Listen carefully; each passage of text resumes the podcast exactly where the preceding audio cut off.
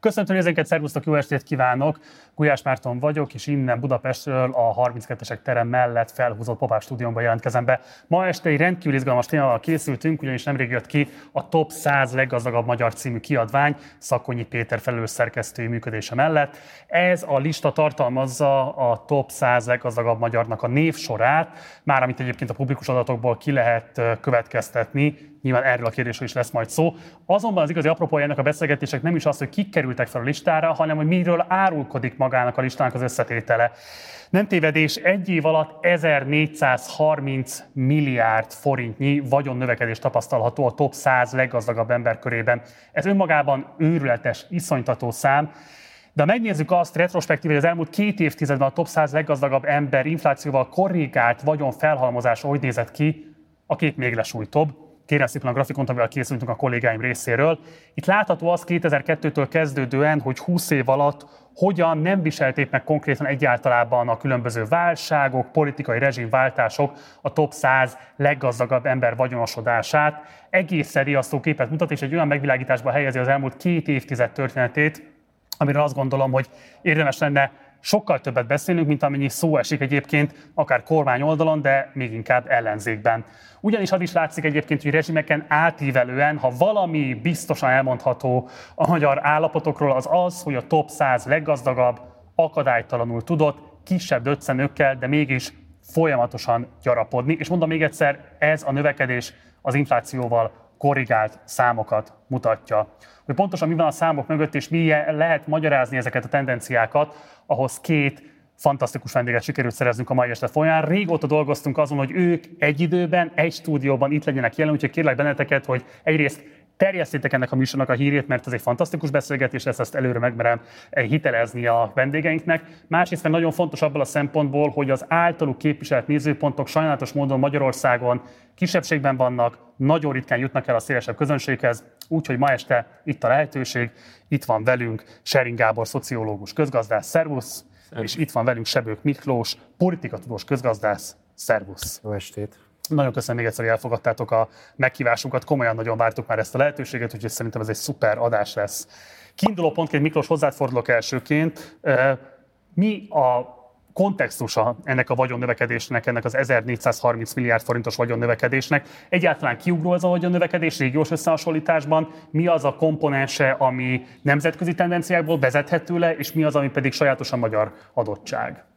Ez egy nagyon látványos növekedés, és főleg a nevekhez szoktuk kötni, hogy éppen melyik üzletembernek a vagyona hogyan változott az előző évhez képest, de alapvetően itt azért azt érdemes látni, hogy néhány ember kivételével, akik valóban ilyen self-made menek, és ténylegesen a piacról szerezték a vagyonukat, a, a sokasság azért a listán az láthatóan valamilyen módon vagy állami segítséggel, vagy kapcsolatainak köszönhetően került egy olyan helyzetbe, hogy akár korábban menedzser volt, és, és később tulajdonosként jelenhetett meg. Tehát azt gondolom, hogy a neveknek van valamekkora jelentőség, és biztos beszélni is fogunk a nevekről, de, de ennél talán fontosabb, hogy hogyan lehet Magyarországon ma ekkora vagyonra szert tenni. A, hogyha megnézzük azt, hogy azokat az embereket, akik már esetleg már 90-es években is vagyonosak voltak, és őket kivesszük a listáról, és csak azt nézzük, akik mondjuk 2010 után emelkedtek fel, és összehasonlítjuk a korábbival, akkor azért azt látjuk, hogy strukturális okai vannak, hogy ez megtörténhet. Teljesen mindegy, hogy valakinek gázszerelő a foglalkozása, vagy más a foglalkozása. Lehet, hogy egy korábban egy középvezető volt, az is lehet, hogy egy tanácsadó cégnél volt, az is lehet, hogy államtitkár volt, és most milliárdos lett. Ennek nem, az a, nem a személyes képességek kiemelkedősége az oka, hanem az az oka, hogy jó helyen vannak jó időben, és elvállalják azt a feladatot, amit ugye rájuk bíznak a vagyonnak a valódi tulajdonosai. És hogy hogyan lehet egy ekkora növekedést elérni, elérni egyik évre a másikra.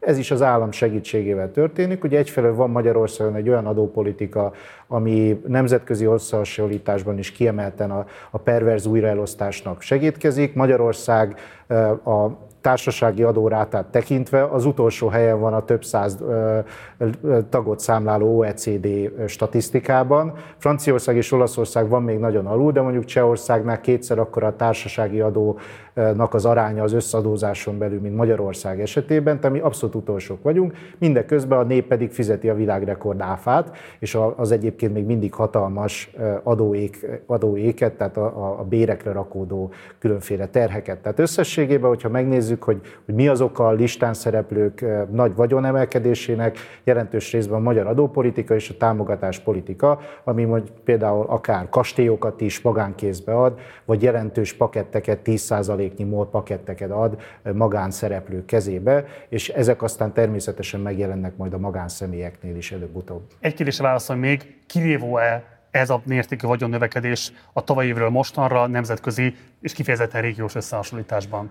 Nem, nincs ilyen adatom, tehát erre nem tudok válaszolni, hogy most Lengyelországhoz képest. Az biztos, hogyha megnézzük azt, hogy kikerül fel a nemzetközi listákra, azért ilyen típusú politikailag bekötött emberek ritkán szerepelnek mondjuk a Forbes-nak a globális listáján. Tehát az, hogy ott Mészáros Lőrinc ugye megjelent, az egy nagyon sajátos helyzet volt, és e tekintetben kevésbé a régió üzletembereivel szerepelt egy lapon, hanem inkább más autokratikusabb országoknak az üzletembereivel, akik kifejezetten ugye állami segítséggel emelkedtek fel ilyen gyorsan.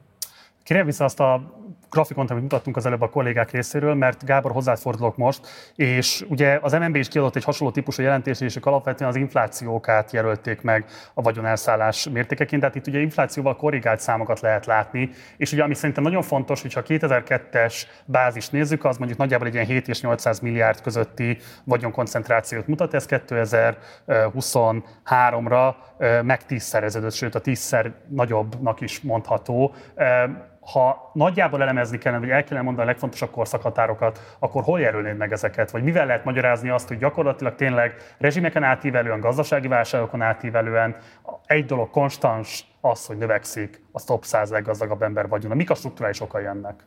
Tehát egyrészt teljesen egyértelmű, hogy valóban van egy ilyen kormányokon és rendszereken átívelő folyamat, trend, hogy, hogy a bérből, fizetésből, munkából élőknek a részesedése a megteremtett nemzeti jövedelemből az alacsony, sőt csökkenő tendenciát mutat Magyarországon, míg a cégek, részesedése a nemzeti jövedelemből az nemzetközi összehasonlításban magas, tehát ilyen értelemben Magyarországon megéri bizniszmennek, nagytőkésnek lenni, de ugyanakkor van egy egyértelmű fordulat az Orbán rendszer alatt, és egyébként ez a, ez a grafikonon is látszik azért kb. 2015 körül, amikor úgy elkezdett azért úgy helyre rázódni a gazdaság, ugye a tízes évek első fele egy eléggé válságos időszak volt, Magyarországon meg aztán pláne, hogy ott, ott, ott pörög fel nagyon igazából ez a, ez a tőke felhalmozás, vagyon felhalmozódás, és szerintem ebben teljesen tetten érhető a, a, az Orbán rendszernek a nagyon tudatos stratégiája, ahol ugye kimondott cél a nemzeti tőkés osztálynak a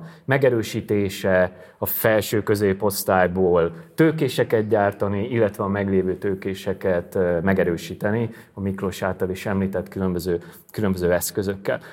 Egyébként a nemzetközi összehasonlításról nekem még egy, egy dolog jutott eszembe, nemrég néztem meg, hogyha a megtermelt nemzeti jövedelmet két részre osztjuk, hogy, hogy mennyi a tőkéhez és mennyi a, a munkához, akkor azt látjuk, hogy az elmúlt nagyjából egy évtizedben Magyarország volt az egyetlen ország, ahol a bérből és fizetésből élők részesedése a megtermelt össznemzeti jövedelemből az csökkent. Mégpedig jelentősen csökkent, míg a tőke, tehát a cégek által e, e, megtermelt jövedelem részesedése a teljes nemzeti jövedelmen belül az növekedett. Tehát ez azt jelenti, hogy Magyarország a térségben, még Németország, Ausztriához is összevetve, az egyetlen ország, ahol gyakorlatilag a bérből és fizetésből élők részesedése a megtermelt teljes összjövedelemből az, az csökkent. Tehát ez, ez, ez egy kimagasló, kiugró aránytalanság nemzetközi összehasonlításban, olyan teljesen jól tetten érhető az Orbán rendszernek a, a politikája, tulajdonképpen egy nagyon világos tőke stratégiája van, egy nagyon világos osztálypolitikája van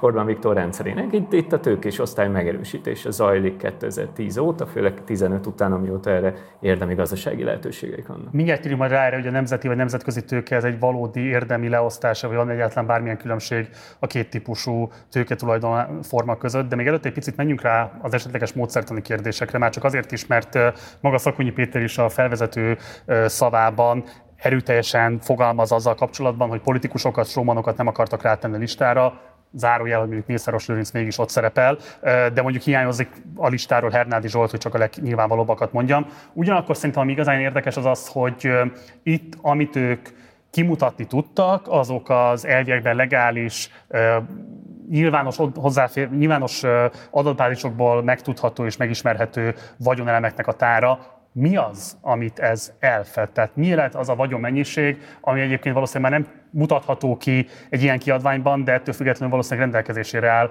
az itt felsorolt uraknak és hölgyeknek. Ezek a listák természetesen becslésekre épülnek, vannak benne exakt részek, vannak benne kevésbé exakt részek, és vannak azok a részek, amiket kiperelnek az érintettek a kiadványba, hogy senki ne tudjon róluk, még akkor is, hogyha valamennyire alátámasztható az, a, az az információ, amit szeretnének közölni. Nyilván az, hogy valakinek van egy tőzsdén jegyzett cége, és abban van egy nagy tulajdona, ott mindig ki lehet kalkulálni azt, hogy éppen mennyit ér az a cég, néha sokat ér, néha keveset. Elon Musk néha a világ leggazdagabb embere, néha kevésbé a leggazdagabb embere, nem kell sajnálni, de ez, ez csak azt mutatja, hogy így ingadozik a, a, a részvény árfolyam, és ettől függ, hogy mennyit ér az adott pillanatban éppen valaki. Tehát ez az egyik rész. A másik része nyilván egy nehezebben felbecsülhető rész. Ingatlanok eset, esetében ugye nagyon nagy ingadozások lehetnek szintén, és az már egy aprólékosabb munkát igényel, hogy valaki össze, össze szedje az összes ilyen kisebb tulajdonelemet, ami egy adott emberhez tartozhat, és ugye vannak családok is a listán, tehát ott se egyértelmű, hogy most akkor őket mikor veszik egybe, mikor veszik külön, ki az, aki szerepel, mint tulajdonos, és a végén pedig vannak azok a részek, amikről meg nem, akarunk, nem akarják, hogy, hogy ugye tudjunk, tehát például ugye, hogyha külföldön van a, a vagyon, akkor nem is szerepel a listán az érintett, tehát a, a, ez nem a száz leggazdagabb magyar abban az értelemben, hogy a világon élő, magyarul beszélő száz leggazdagabb ember tartalmazza. Tehát például van a Péterfi, aki ugye most magánbankot alapít Magyarországon is, és a világ egyik legnagyobb broker cégének a, a, a vezetője, tehát ő nem vezeti a listát, miközben ő valójában a leggazdagabb magyar világviszonylatban. Itt a Magyarországon kimutatott vagyonokról van szó, és annak, ha nem is a jéghegy csúcsa, de annak is csak egy része, tehát ez mindenképpen valamilyen módon egy, egy induló lista lehet, és aztán a valóság hoz vagy van köze, vagy nincs köze, inkább van köze, hiszen nagyon sok esetben ugye cégtulajdonból jön a vagyon, és az valamennyire felértékelhető, az árbevétellel kapcsolatos adatok nyilvánosak. Tehát szerintem ez egy hasznos kiindulópont egy beszélgetéshez, de semmiképpen nem gondolnám mondjuk egy tudományos tevékenységnek egy ilyen lista összeállítását. Ugye is kérdezem, mert két nagyon fontos tulajdonforma van Magyarországon, ami valószínűleg hozzájárul ahhoz, hogy intranszparensek legyenek ezek a viszonyok. A régóta velünk élő offshore vagyonokra gondolok egy részről, de van egy másik forma, ami viszonylag új, és hát ez alapvetően az Orbán rendszernek egy igen fontos bevezetett tulajdonformája, a magántőke alapok kérdése, amiben a jó ég tudja csak, hogy pontosan milyen típusú vagyonelemek és milyen tulajdon szerkezettel rejlenek. Ez mekkora kitettséget jelent, és pontosan hogyan, mit lehet elmondani ennek igazából a, a, a jellegéről? Gábor?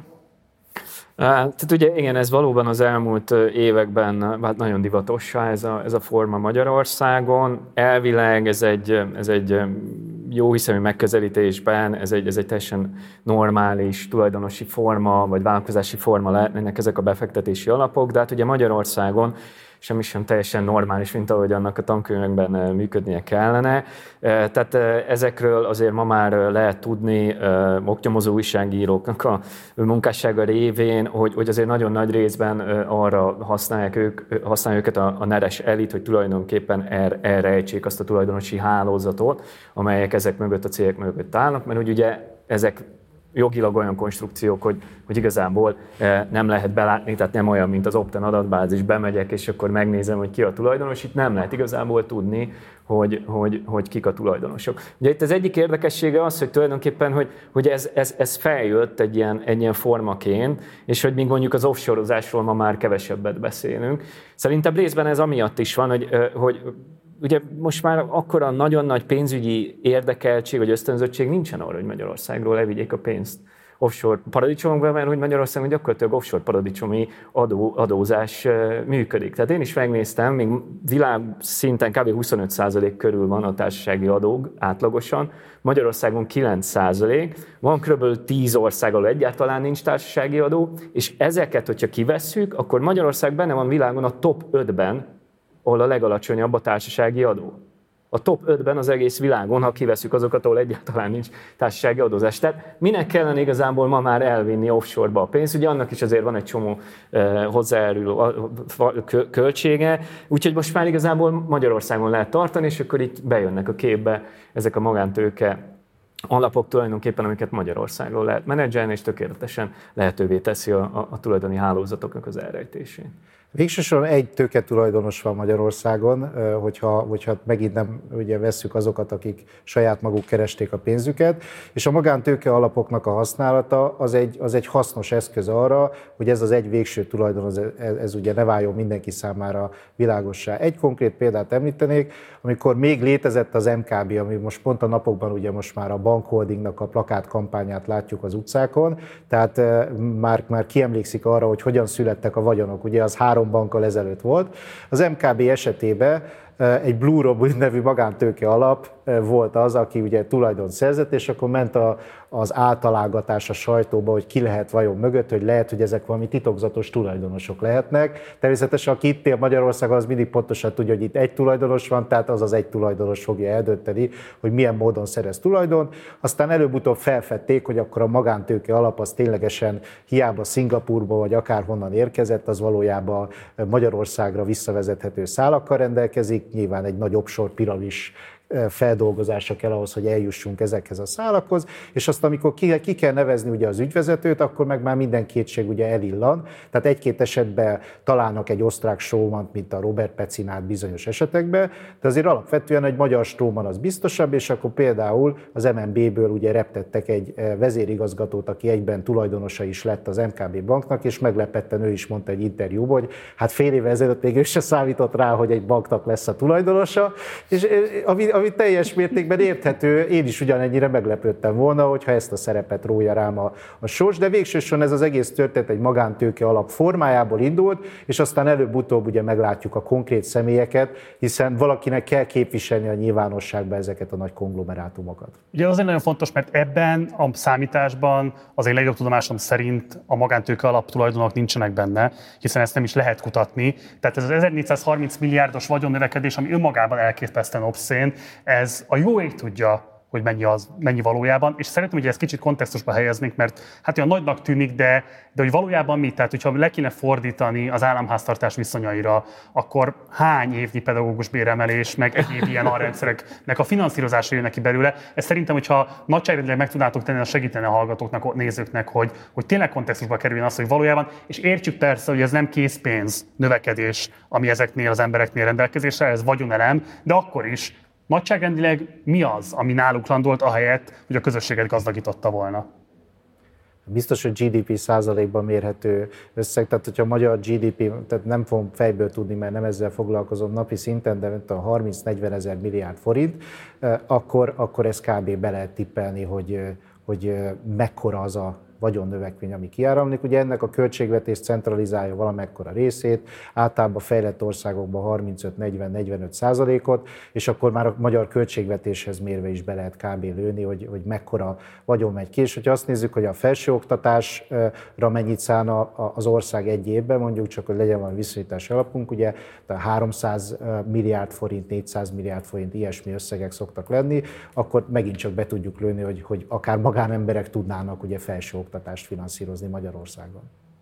Bármit ehhez esetleg, Gábor, vagy menjünk tovább? Hát nem, tényleg ezek a, ezek a nagyságrendek jutottak nekem is eszembe, hogy, hogy, hogy igen. Tehát a teljes oktatást nézik, hogy az egészségügyet, akkor kb. A, a, abban a nagyságrendben vagyunk az előző éves növekmény, ami, ami a teljes magyar oktatás vagy az egészségügy most kiadása, most én sem, vagy hát állami költségvetési részesedése, most nem néztem én sem a nagyságrendeket, vagy a pontos összegeket, de nagyságrendileg erről beszélünk, és ugye, hogy, hogy, hogy mondjuk ezen belül a, a, mondjuk a pedagógus béremelés mennyi lenne, ez, ez csak egy töredéke. Tehát ilyen értelemben nyugodtan kijelenthetjük, hogy ez jó pár évre fedezni a pedagógus béremeléseket.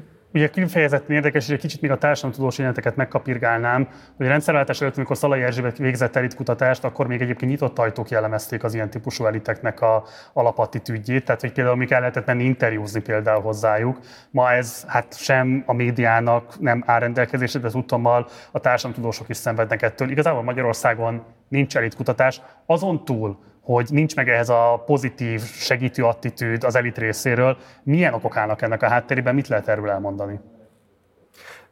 Nem kell feltétlenül interjú az elit kutatáshoz, az elit tevékenysége az sok szempontból nyilvános, ugye részben az ilyen listák is segítenek abban, hogy be tudjuk lőni, hogy ki az elit, honnan szerezhette a vagyonát, tehát ez természetesen ez kellemetlen, de azt nem gondolom, hogy a Koch testvérek Amerikában állandóan állnának a, a baloldali média rendelkezésére, tehát, tehát ezzel együtt kell élni, de, de számos módszertani eszköz van a kutatók kezében arra, hogy az elitekről tudjon írni, tud az elitek hálózatáról írni, tud az elitek vagyongyarapodásáról írni, és, és ilyen értelemben a, a magyar kutatónak is vannak eszközei, meg beszélni is lehet róluk, és akkor lehet, hogy másoknak vannak még további információik, esetleg kiegészítve azt, amire a kutató jutott.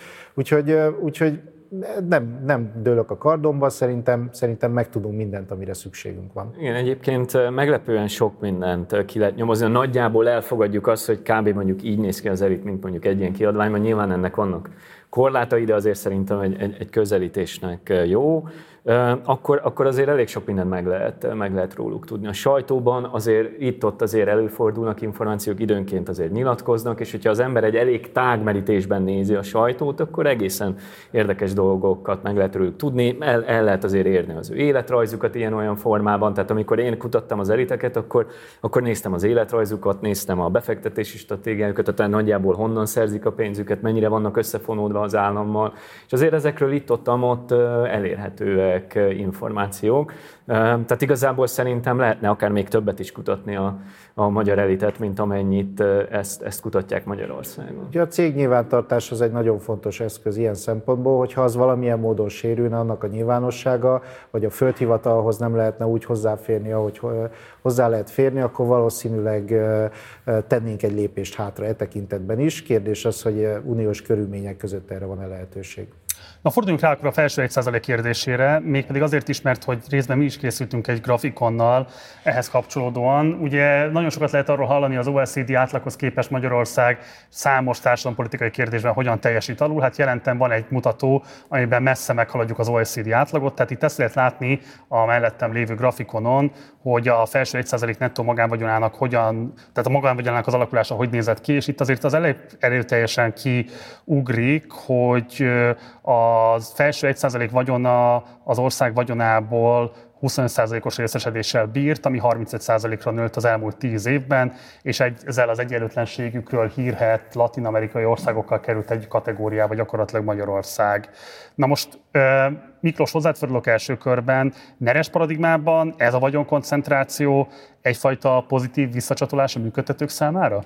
Ugye a NER az egy organizmus abban az értem, hogy a saját túlélését próbálja elő, előkészíteni. Ennek számos intézményi formája van, de talán a legbiztosabb formája, hogyha megbízható embereknél minél nagyobb vagyon parkol, hiszen azt akár kampányokban, akár más célok érdekében később be lehet fektetni, és minél inkább úgymond a hagyományos kapitalizmus része, annál inkább képesek lehetnek ezt hosszabb távon üzemeltetni, mondjuk például külföldi befektetésekkel, ahol aztán abszolút nem nézik, hogy most kifi a borja az az illető, nem ismerik, azt látják, hogy megvesz egy szállodát és üzemeltet egy szállodát, és gyakorlatilag nem mondanám, hogy maffia módszerekkel, de kicsit hasonló logikával lehet a legális bizniszben érvényesülni a későbbiekben akkor is, hogyha az eredeti tőke felhalmozás az nem volt teljesen szeplőtelen.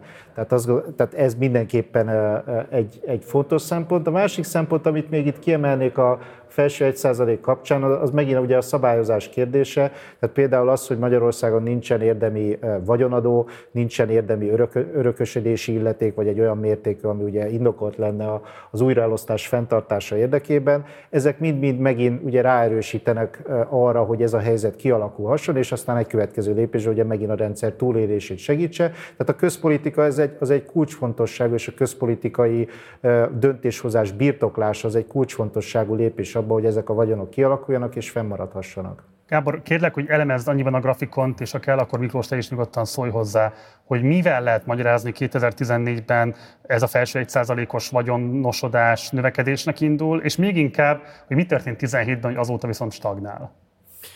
Um, hát szerintem, amit igazából nagy léptékekben, ugye elemzői szemmel nézve, most itt az egy-két éves kimozgásokat nehéz értékelni, de azért amit mégiscsak látszik az az, hogy onnantól kezdve, hogy elkezdett az Orbán rendszerben működni a gazdaság, tehát véget ért a 2010-es évek első felének a recessziója, akkor beindul egy hatalmas nagy vagyonosodás. Tehát az a, az a stratégia tulajdonképpen bejött, hogy, hogy itt fel kell építeni, vagy meg kell erősíteni a nemzeti burzsóáziát, a nemzeti tőkés osztályt. Pillanat, bocsássanak, csak a nézőkedvén, nem biztos, hogy mindenki jól látja, aki esetleg mobilon nézi. Tehát ugye ez a zöld vonal, amit lehet látni, az Magyarország, és ez a fekete vonal, amit lehet látni, ami eztől eltér, aztán 14-től kezdődően ez a zöld vonal, az az OECD átlag. Folytas kérlek, Gábor. Igen, és hát ennek kapcsán én arra hívnám fel a figyelmet, hogy, hogy, hogy igazából itt ugye érdemes szétszedni ezt, ezt a felső 1%-ot több, több csoportra.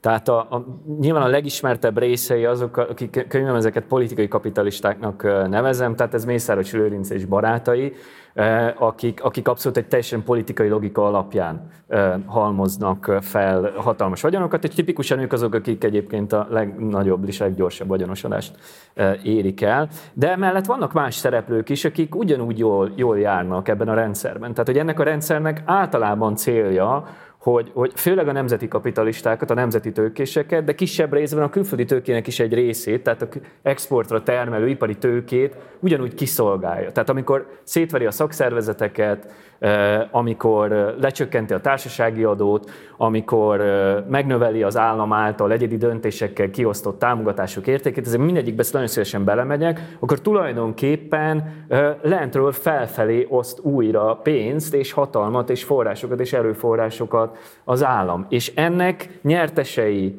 a politikai kapitalisták, tehát Mészáros Lőrinc és haverjai, de nyertesei azok is, akik, akik tulajdonképpen nem Orbán Viktor teremtményei ebben az értelemben, tehát mondjuk láttuk itt a képen, a nyitóképen a, a Gattyánt, ő nem, ilyen értelemben nem teremtménye Orbán Viktornak, de nyertese, de egyébként aki a valódi harmadik helyezett, a Felcsuti Zsolt neve ellenére nincsen különösebb mély, mély kapcsolatban Orbán Viktorral és barátaival, de ennek ellenére hatalmas nagy haszonélvezője a rendszer gazdaságpolitikai intézkedéseinek, tehát azoknak a tőkefelhalmozást támogató intézkedéseknek, amik általában azt a célt szolgálják, hogy Magyarországon a nemzeti tőkésosztály megerősödjön. Tehát ez azért nagyon fontos látni, mert hogy ugye van ez a narratíva Magyarországon, ez maffia állam, itt minden csak a lopásról szól, és igazából minden évben várják a liberális elemzők, hogy ez mikor fog összeomlani, mert ez annyira irracionális ez az egész.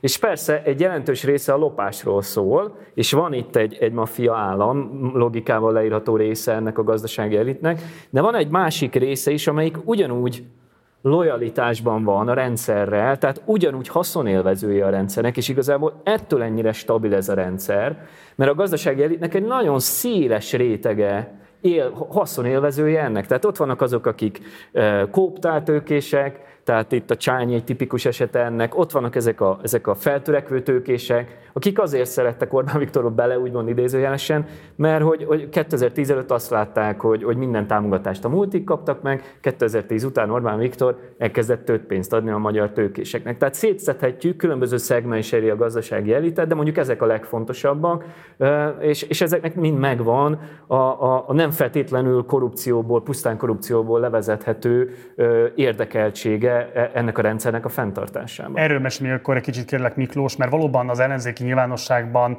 Jól meg van építve Mészáros Lőrinc vagyonosodásának a története, de hát valóban, hogy azt a Gábor is kiemelte, hát itt gyakorlatilag nem lehet hogy ilyen forradalmi szubjektumként tekinteni a nemzeti burzsóáziára, mert így érdekelt a rendszer fennmaradásában. Ennek ellenére mégis a szélesebb ellenzéki nyilvánosságban ő rájuk sokszor inkább, mint ellenállókra szoktak tekinteni mindenbe egyetértve Gáborra is, csak kiegészítve azt, amit mondott, tehát mondjuk vegyük Jászai Gellért esetét. Ugye, ő, ő nem, nem volt senki abban az értelemben, hogy semmi köze nem lett volna tíz évvel ezelőtt egy ilyen listához.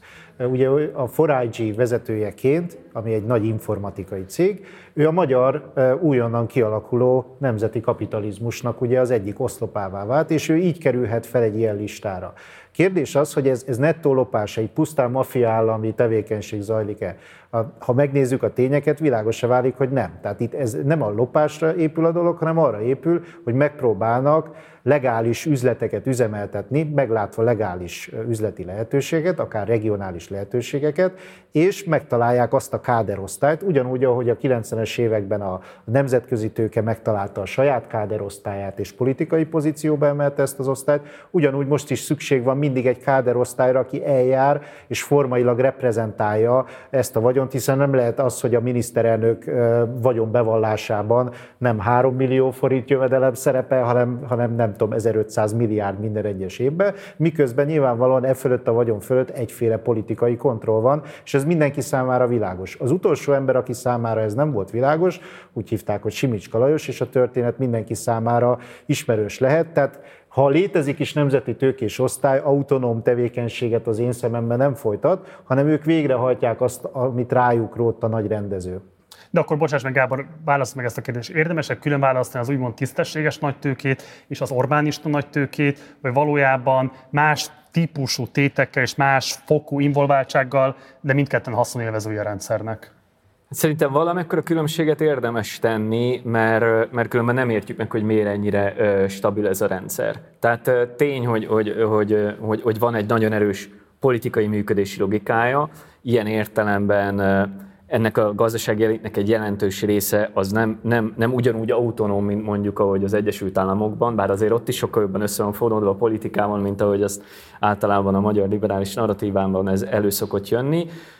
De hogy én pont a könyvemben arról írok, hogy, hogy azt is nagyon fontos látni, hogy ezeknek a szereplőknek bizony volt egy, egy önmozgása, 2010 előtt és 2010 után is, tehát ezeknek a szereplőknek egy jelentős része már 2010 előtt szövetséget kötött Orbán Viktorral, amikor ők még ellenzékben voltak. Tehát nem egy, nem, egy, nem arról van szó, hogy itt azonnal vagyonhoz lehet jutni, hanem arról volt szó, hogy egy, te, egy, egy új gazdasági berendezkedés iránti vágyuk vezérelte őket, a, a nacionalizmust egyre inkább, a gazdasági nacionalizmust egyre inkább zászlóra tűző e, e, Fidesz mellé, és emiatt kötöttek szövetséget. Hogy visszatérek az előbb említett Felcsúti Zsoltra, ő több nyilatkozatban elmondta, hogy hát neki több, a, több baja is volt a 2010 előtti rendszerrel, az egyik, hogy túl sok támogatást kaptak a multik, és hogy egyszerűen a szocialista liberális kormányok nem voltak hajlandók a magyar nemzeti tőkét támogatni.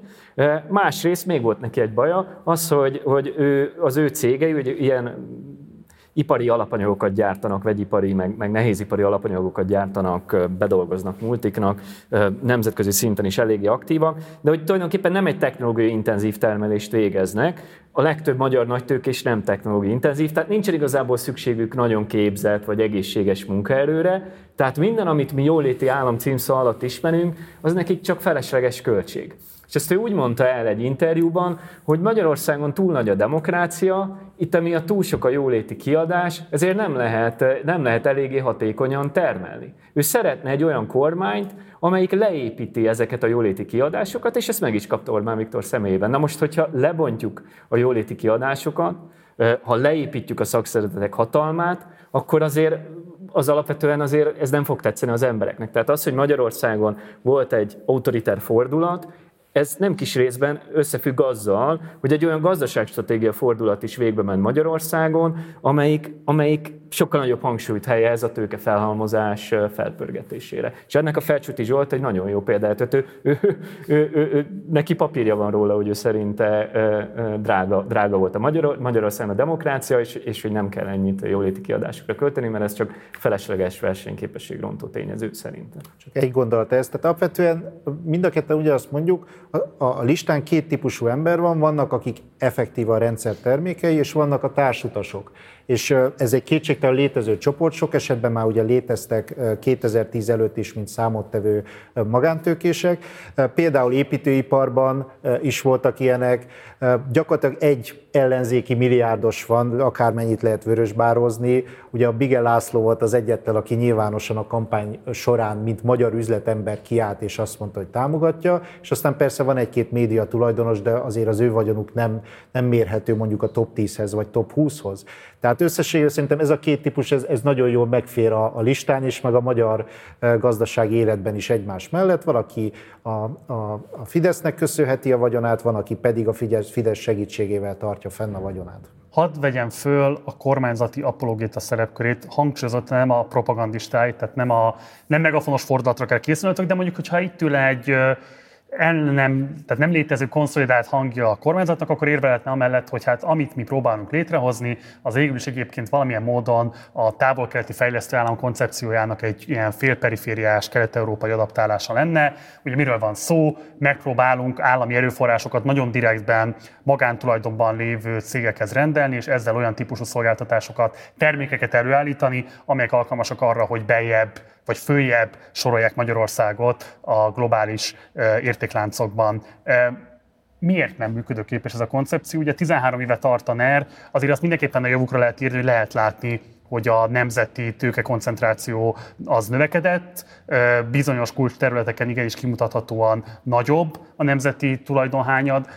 Milyenek a korlátja, van ennek egyáltalán? Mit gondolsz erről, Gábor?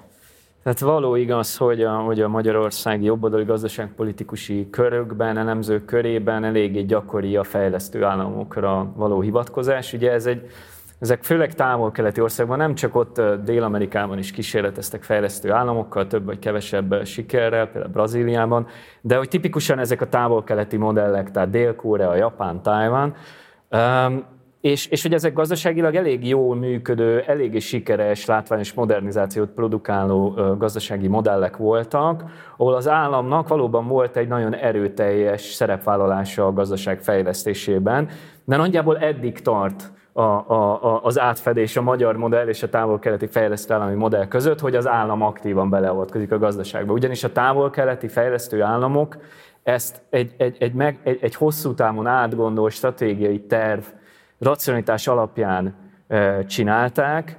Volt egy autonóm bürokrácia, a bürokráciát én alapvetően szociológusként egy pozitív dologként értelmezem, tehát az, egy, az az államigazgatás, jól működő, felkészült szakértők, ahol nem pusztán a politikai lojalitás számított, hanem a felkészültség, a szakértelem, és ennek a bürokráciának és az államnak volt kellő ereje ahhoz, hogy a tőke, a helyi tőke, tehát a koreai, japán és a többi tőke rövidtávú érdekeivel szembe menjen. Tehát ilyen értelemben ez a fejlesztő állam autonóm volt a tőkével szemben. Na most a, a, a Magyarországon az a helyzet, hogy itt a rövidtávú érdekei a tőke felhalmozásnak teljesen ledominálják a bürokráciát. Tehát akár a lopás irányából nézzük, akár a, akár a primer tőke felhalmozás irányából nézzük, Magyarországon a bürokrácia, a közigazgatás, vagy a tágabb értelemben vett oktatás, egészségügy teljes minőségromláson ment keresztül. Na most ezek nélkül fejlesztő államot üzemeltetni, létrehozni nem lehet. Tehát távol-keleten nem kivették a pénzt az oktatásból, hanem beletették. Távol-keleten nem politikai fogolyként kezelték a bürokráciát, hanem felhatalmazták és képesítették őket. És a többi, és a többi hosszú távon lehetne ezt sorolni. Nem feltétel nélkül adták a pénzt, hanem nagyon kemény követelmények, export teljesítmény, gazdasági teljesítmény, követelmények voltak a támogatások mögött. Magyarországon ennek nincsen nincsen nyoma. És ameddig én ezt le tudtam elemezni a könyvemben, ezt, ezt kimutatom, hogy igazából gazdasági értelemben ez teljesen eredménytelen volt. Tehát Magyarországnak a gazdasági komplexitása csökkent az Orbán rendszer alatt, az export gazdasági komplexitása csökkent, tehát a technológia intenzitása én értelemben az exportnak csökkent, és, és ha valami indokolná azt, hogy Magyarországon legyen fejlesztő államok között, az az, hogy csökkentsük a meglehetősen nagy perverz módon nagy különbséget a multinacionális vállalatok és a, és a nemzeti tőke termelékenysége között. Ugye ez egy, ezt hívják gazdasági dualitásnak. Ez egy, ez egy szakadék, ami nem jó, hogy, hogy ennyivel hatékonyabbak Magyarországon a multik. Itt az államnak lenne szerepe ezt a, ezt a, ezt a szakadékot csökkenteni.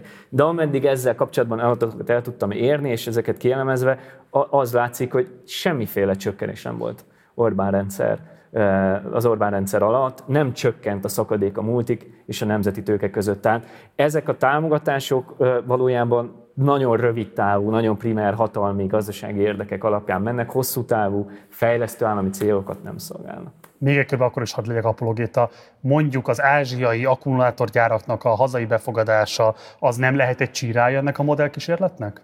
Pont ez a lényeg. Tehát az a kérdés, hogy az összeszerelés vagy a kutatásfejlesztés zajlik ezekben a gyárakban. Amennyire utoljára hallottam, ezek kevésbé kutatóintézetek, hanem kifejezetten a magyar vízbázist használó ipari telepek lesznek. Ugyanez vonatkozik a BMW-re, Mercedesre, és talán még az Audi-nál van valami, valamilyen mértékben ilyen jellegű tevékenység. Ez a szöges ellentéte annak, amit ugye a távol-keleti fejlesztő állam csinált. Az, hogy a mai napig a világ legnagyobb chip tervezője az Tajvanon található, az nem amiatt van, mert a társasági adórátájukat minimálisra csökkentették, és kiszolgáltatták a munkásosztályt a, a, a, a betelepülő multik kényének kedvének. Tehát egyáltalán nem erre épült, és akkor még a természeti erőforrásokról nem is beszéltem, hanem arra épült, hogy befektettek az oktatásba, és megpróbálták a legjobb mérnököket kiállítani. Ugyanezt történt Japánban, a gépjárműiparban, és ugyanezt történt többek között a Samsung-gal, LG-vel Dél-Koreában. Tehát egy teljesen másik logikára épült az egész, hogyha most itt arról beszélnénk, hogy a magyar felsőoktatási költségvetés az párját ritkítja az, az Unióban, vagy akár csak GDP arányosan párját ritkítna. Hogyha nem arról beszélnénk, hogy ugye az alapfokú oktatásból elvándorolnak a tanárok, hanem hatalmas nagy expanzió van, és a, a krémje a, a magyar társadalomnak az tanár szeretne lenni, mint hogy egyébként bizonyos országokban, Finnországban ugye nagyon elismert a tanári szakma, akkor beszélhetnénk arról, hogy itt leraktuk a, a, a fejlesztő államnak az alapjait.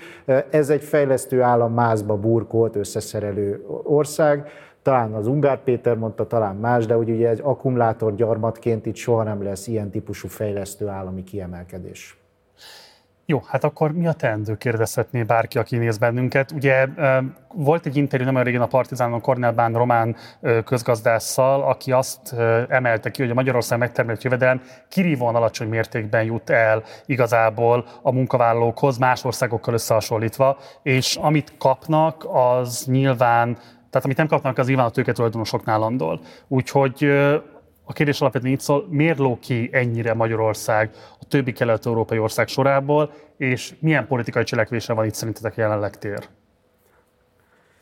Hát ugye itt legalább két szinten érdemes erről beszélni. Egyrészt az, hogy, hogy általában véve a munkavállalók helyzete javuljon, az egy, ez teljesen elképzelhetetlen ebben a politikai rendszerben, tehát nyilvánvalóan ehhez egy teljesen új politikai rendszer kellene, és egy olyan új társadalmi koalíció, amelyik egyébként a baloldalra már eléggé régóta nem jellemző a magyarországi baloldalra. Tehát egy olyan társadalmi koalíció, amelyek tényleg szerves részét képezik az alsó osztályok, alsó társadalmi osztályok, munkásosztály. Tehát nem kizárólag a kozmopolita városi magunkfajtákra kellene építeni ezt a társadalmi koalíciót, hanem egy szélesebb, amivel egyébként politikai többséget nem lehet, sem Magyarországon egyre kevesebb helyen lehet ezzel politikai többséget építeni.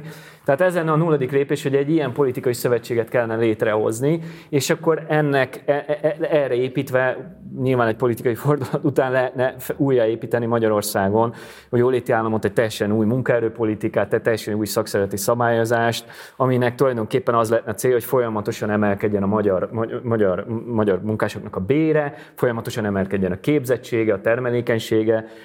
Ez, ez, ez, ez, egy, ez egy gyökeres fordulatot igényelne egyfelől. Másfelől meg ott van a gazdasági elit, ahol az Orbán rendszer valamit érzékelt abból, amit az előbb említettem gazdasági dualitásból. Ez megjelenik időnként, mint ilyen legitimációs narratíva, tehát ezzel igazolják azt, amit csinálnak, hogy ők ezt próbálják javítani, de hát egyáltalán nem hatékony, és, és teljesen értelmetlen eszközöket használnak arra, hogy a magyar gazdasági dualitást felszámolják. Tehát egy sokkal inkább egy, egy demokratikus, fejlesztő állami módszertannal, a, a, a magasabb hozzáadott érték irányába, zöld, magas hozzáadott értékű termelés irányába kellene eltolni a magyar gazdaságot, ahelyett, hogy itt a csereszabatos, könnyen kizsákmányolható, olcsó munkaerővel, igen, egy ilyen most éppen egy akkumulátor gyarmati szerep. Korábban ugye a, autógyári összeszerelő ö, szerep volt, amit belőtt magának Magyarország, tehát ezek nem vezetnek hosszú távon ö, ö, sehova, és a kettő nyilván összefügg. Tehát a magyar gazdaság versenyképessége hosszú távon lehetővé tenni azt, hogy, hogy, hogy hogy, hogy növekedjen jobban a, a, a munkavállalók bére is. Tehát a kettő valahogy együtt kezelhető. Egyébként ez, hogyha nagyon messzire akarok menni, vannak országok, ahol, ahol működtek olyan koalíciók, amiben tulajdonképpen munkásosztály, progresszív politikusok és a gazdasági elit nemzeti tőkésosztálynak egy része benne volt, pont egy ilyen fejlesztő állami, szociálisan érzékeny fejlesztő állami társadalmi koalíciót vagy társadalmi szövetséget hoztak létre. Szerintem valamilyen ilyen irányba kellene tájékozódni a magyarországi progresszív ellenzékek, és akkor hosszú távon ez elvezethetne valahova. Én gazdaságpolitikával foglalkozom, tehát kevésbé a társadalmi koalíció felől közelíteni meg a problémát. Tehát egészen addig, amíg azt látjuk, hogy az ellenzéki elitnek a gazdaságpolitikai irányultsága az igazából korábbi ideológiáknak a, a felmelegített változata, addig nagyon nehéz azt elképzelni, hogy ugyanarra, ami már egyszer megbukott Magyarországon, például a devizahitelezéssel, például a garantált profittal való közműprivatizációval, hogyha az ugyanazok az emberek és ugyanazok a gondolatok jönnének vissza, nem nagyon tudom elképzelni, hogy ki az, aki szavazna egy olyan politikai erőre, ami ezzel, ezzel szeretne kampányolni. Tehát én itt látok egy, egy nagyon erős szűk keresztmetszetet, hogy adott esetben emberek fejlődésével, ugye, akik gazdaságpolitikai pozícióban vannak, és, és az ő belátásukkal, vagy pedig egy elitcserével lehet csak azt elérni, hogy az emberek számára egy, egy vonzó perspektívát tudjon nyújtani az ellenzék, az, vagy az ellenzéknek az a része, progresszív zöld része, ami nem szélső jobboldali úrokat penged. Mondok két rövid példát. Amikor volt az ellenzéki tárgyalássorozat az előválasztás kapcsán, és ugye, hogy egy közös miniszterelnök jelölt mögé hogyan lehet felállni, akkor ugye volt egy olyan közös miniszter miniszterelnök jelölt, aki a, a legsúlyosabb retrográd nézeteket hangoztatta, és, és gyakorlatilag befögte vissza a 70-es évekbeli eh, eh, neoliberalizmus alaptételeit eh, ától zéig. Így ez nagyon nehéz elképzelni azt, hogy ez kit fog megmozgatni, aki, aki azt látja, hogy Orbán Viktor azért így is így vagy úgy, de azért valamilyen módon megpróbál gondoskodni róla.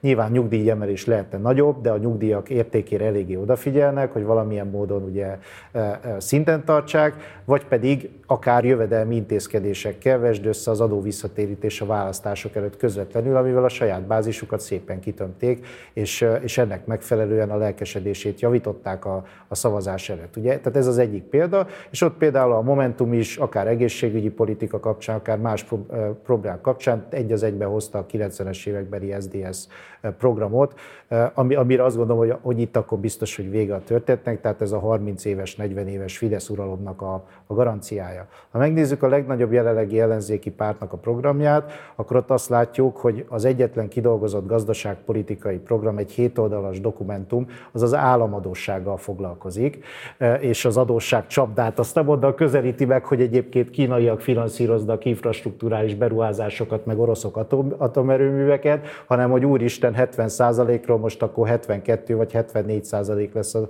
a GDP arányos államadóság ráta, és aztán van egy pamflet 13 pontban az inflációról, ami olyan nonszenszeket tartalmaz, hogyha csökkent, csökkentjük ennek vagy annak a terméknek az áfáját, akkor majd az csökkenti az árát. Nem ezek, ezek tények, kimutatott tudományos munkák eredményei, hogy ezek az árcsökkenések, ezek nem léteznek, ugyanúgy, hogy a lecsorg, az ada, az SZIA csökkenés, vagy a felső kulcsok eltörlése se vezet egy lecsorgó hatáshoz és a jövedelmi egyenlőtlenségek csökkentéséhez. Tehát addig, amíg nem történik meg egy ilyen intellektuális fordulat szerintem a, az ellenzéki vezetők fejében, és, és komoly javaslatokkal nem állnak elő, amelyek egyértelműen a, a lakosság érdekeit szolgálják, addig nagyon nehéz lesz a lakosságot meggyőzni, és akkor pedig választások útján nem lehet, nem lehet rezsimváltást elérni. Sebők Miklós, Sering Gábor, nagyon szépen köszönöm, hogy itt voltatok velünk, szerintem ez egy fontos beszélgetés volt. Um, én azt hiszem el ebből, hogy valamilyen módon itt azért az újraelosztási uh, hogy hajlandóságát kellene a magyar államnak sokkal inkább növelni a lakosság irányába, semmint fölfele az elit irányába. És akkor ez legyen annyiban is a végszónk, hogy nyilván mi most benne vagyunk abban a kampányban, ami az újraelosztásnak egy uh, sajátos formáját vetíti előre, nevezetesen, hogy lehetőségetekben áll a személyi jövedelem adótoknak azt az egy százalékát legalább olyan célokra eljuttatni, amelyek szerintetek fontosak. Ha esetleg azt gondoljátok, hogy a partizán fontos, és mi nem rendelkeztetek az egy százalékotokról, akkor kérlek ezt tegyétek meg, hogy pontosan milyen formában tehetitek ezt meg, ez kiderül a következő bejátszásból, utána pedig jövök vissza, és elmondom, hogy holnap mivel várunk benneteket.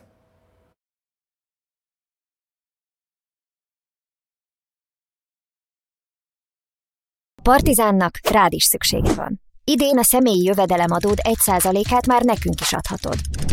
A felajánlás nem tart soká. Csak néhány egyszerű lépést kell megtenned, és az általad befizetett adó 1%-a már is a csapat munkáját segíti. Szánd ezt a pár percet a Partizánra, hiszen tudod, kérdések nélkül nincs változás. Látogass el az sja1.partizánmedia.hu oldalra, és ott mindent részletesen megtalálsz.